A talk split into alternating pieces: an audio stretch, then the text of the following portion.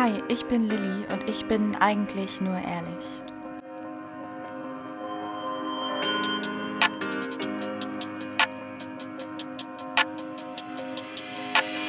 Ihr hört Gedichte vom Teppichrand und Gedanken entstanden zwischen Fahne und Rauch.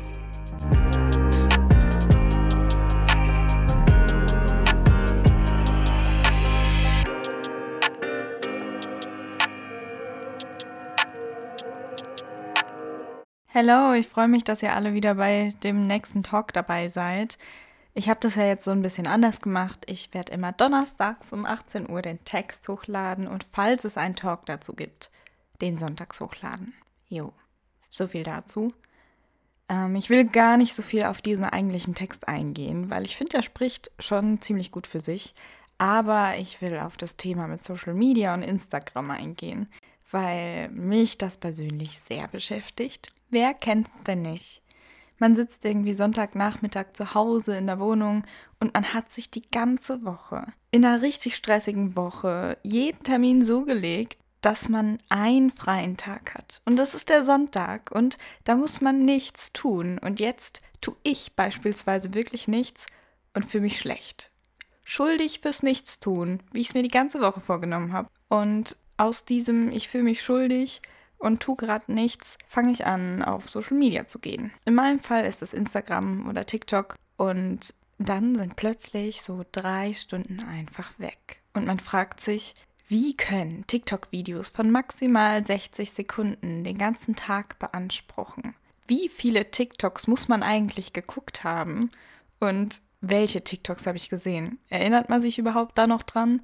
Nicht so wirklich, also ich nicht. Ab und zu speichere ich dann mal so ein TikTok, aber das fällt mir auch erst wieder ein, wenn ich da aktiv wirklich raufgehe auf die gespeicherten Bilder und Videos und merke, ah, da war ja was. Und mich persönlich nervt das immer mega, weil es mich nicht wirklich weiterbringt. So, es vergehen irgendwie krass viele Stunden, die ich nicht bemerke und finde es immer schon gruselig genug, aber ich habe auch nichts für mein persönliches Weiterkommen gemacht. Oder zumindest, wie ich es mir vorgenommen habe, habe ich nicht nichts gemacht, worauf man sich die ganze Woche gefreut hat und alles hat man so gelegt, dass es irgendwie passt. Und dann ist endlich die Zeit da, um abzuschalten und man kann nicht abschalten. Und damit meine ich alles abschalten, auch Social Media. Jeglichen Impuls und Input für ein bisschen Me-Time ist es ja auch irgendwie absolut notwendig, nicht immer in so einer Reizüberflutung ausgesetzt zu sein. Das Problem mit dem Abschalten. Man will so gerne abschalten, aber das ganze Social-Media-Ding ist so schnelllebig, dass man, wenn man abschaltet, irgendwie Angst hat, irgendwas zu verpassen. Man konsumiert pausenlos, um immer auf dem neuesten Stand zu sein, weil vielleicht ja was passiert und es irgendwie doch ganz wichtig ist und in der Zeit, in der man nicht online ist, irgendwelche krassen Dinge laufen. Und es ist ja auch alles irgendwie so schön einfach mit dem Handy auf dem Bett, in der Bahn oder während einer Vorlesung. Immer so up to date. Haben wir dadurch das Abschalten verlernt? Das aktive, ich schaue nicht, nicht so wirklich auf mein Handy, mache Dinge nur für mich selbst und jage nicht den Likes hinterher. Entscheide ich mich bewusst irgendwie für das Nicht-Konsumieren. Wer hat das mal probiert? Ich habe das schon probiert.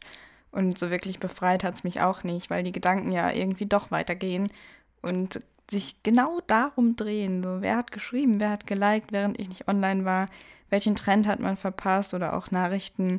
Und wenn man dann online kommt, wieder nach einer Woche oder zwei und merkt, so ist es gar nichts gelaufen, ist die Enttäuschung ja dann auch groß. Wir saugen einfach alles auf, in Sekunden mehrmals täglich, um uns zu belohnen. Unser Belohnungssystem. So, jetzt habe ich so ein paar Fakten raus, die ich aus meinem Studium mitgenommen habe. Dopamin. Dopamin ist ein Neurotransmitter, ein Botenstoff im Gehirn, der auch allgemein so als die, der Botenstoff des Glücks bekannt ist. Und Dopamin löst in uns Glücksgefühle aus und ist eben einfach unser Belohnungssystem, was uns irgendwie euphorisch macht. Ich denke, das hat jeder schon mal gefühlt. Das Problem damit ist nur, dass es, auch wenn man gerade nicht belohnt wird, einfach nur die Aussicht auf Belohnung Dopamin freisetzt.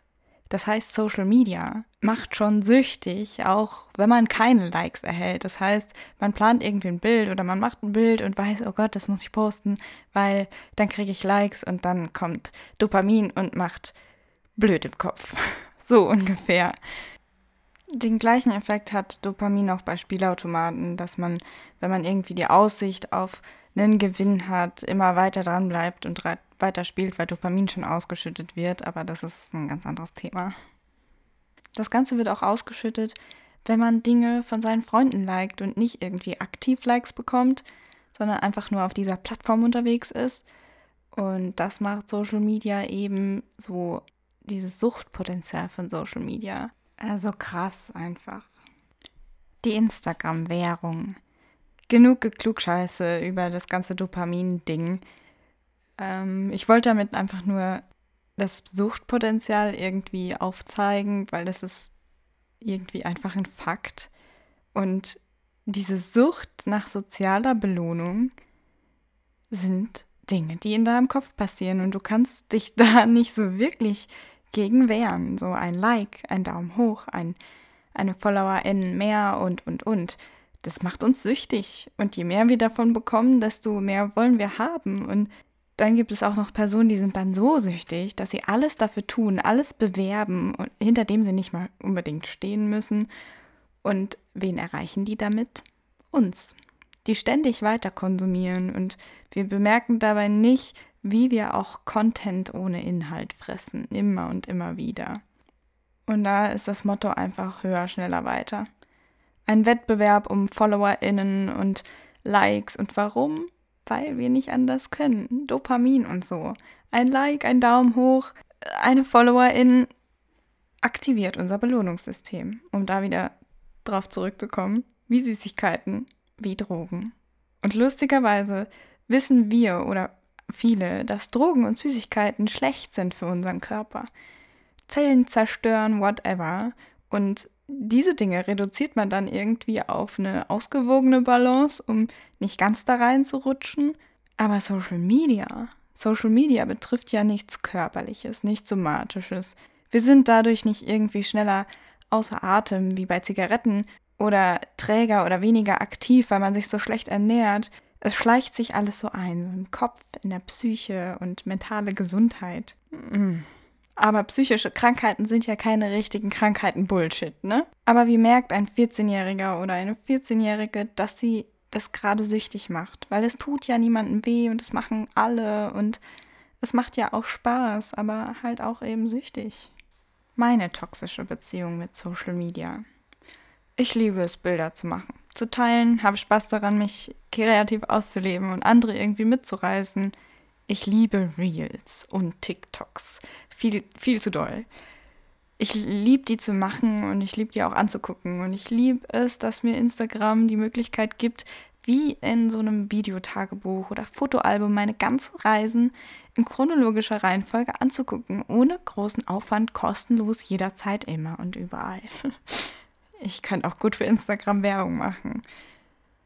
Gut, hiernach vielleicht nicht mehr. Diesen Gedanken dahinter finde ich wirklich echt schön.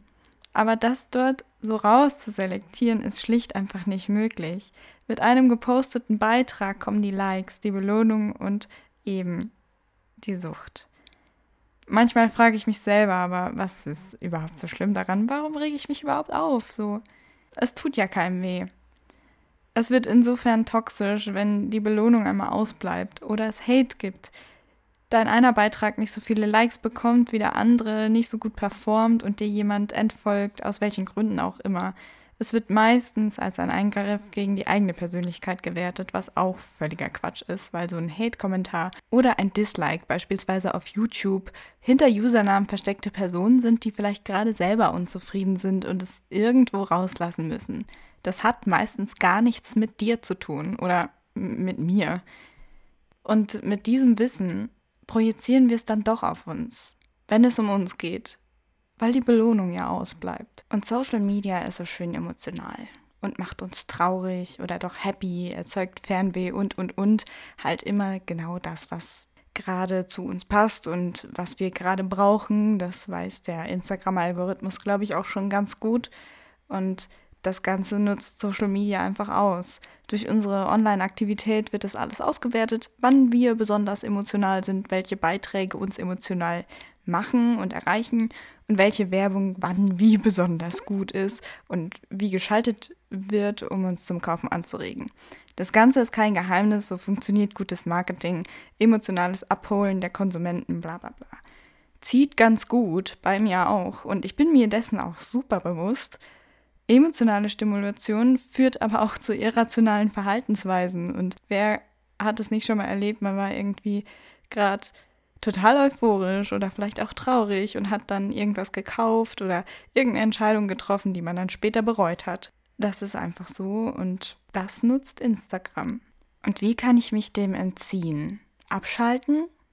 Und dann kommen wir zurück zum Problem mit dem Abschalten.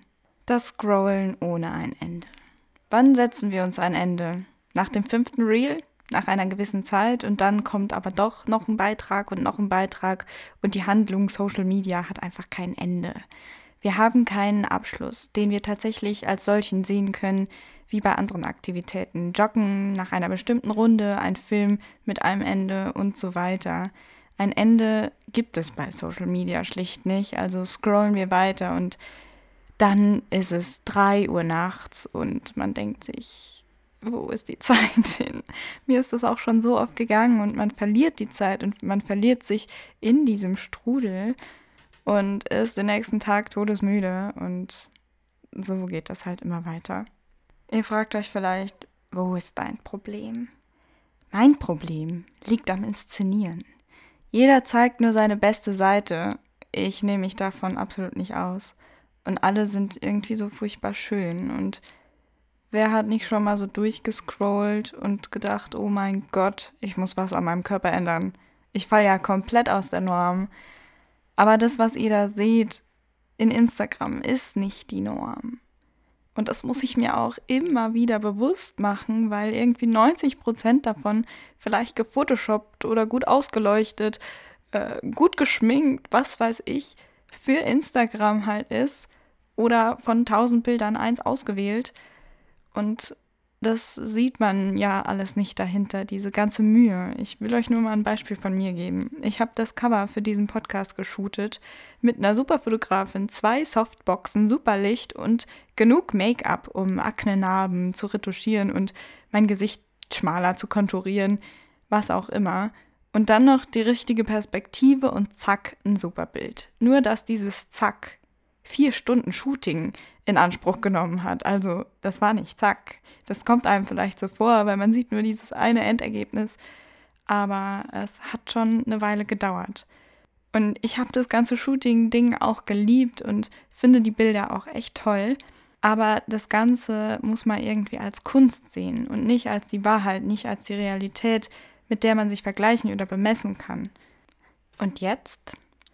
Und jetzt hoffe ich irgendwie, dass ich einfach so ein bisschen bewusst machen konnte und euch so ein Bewusstsein dafür geben konnte, dass ihr alle unperfekt perfekt seid und sein sollt und dass das toll ist und ein Like nicht euren Wert definiert, dass man sich vielleicht mehr auf sich selbst besinnt ab und zu und bewusst macht, dass man gar nichts muss, außer sich selbst irgendwie lieb zu haben und nicht vergleichen muss und Instagram vielleicht doch mehr als Kunstform ansieht als die Realität. Ich hatte selbst eine Social-Media-Pause letzten Winter und habe dabei auch gemerkt, dass man absolut nichts verpasst.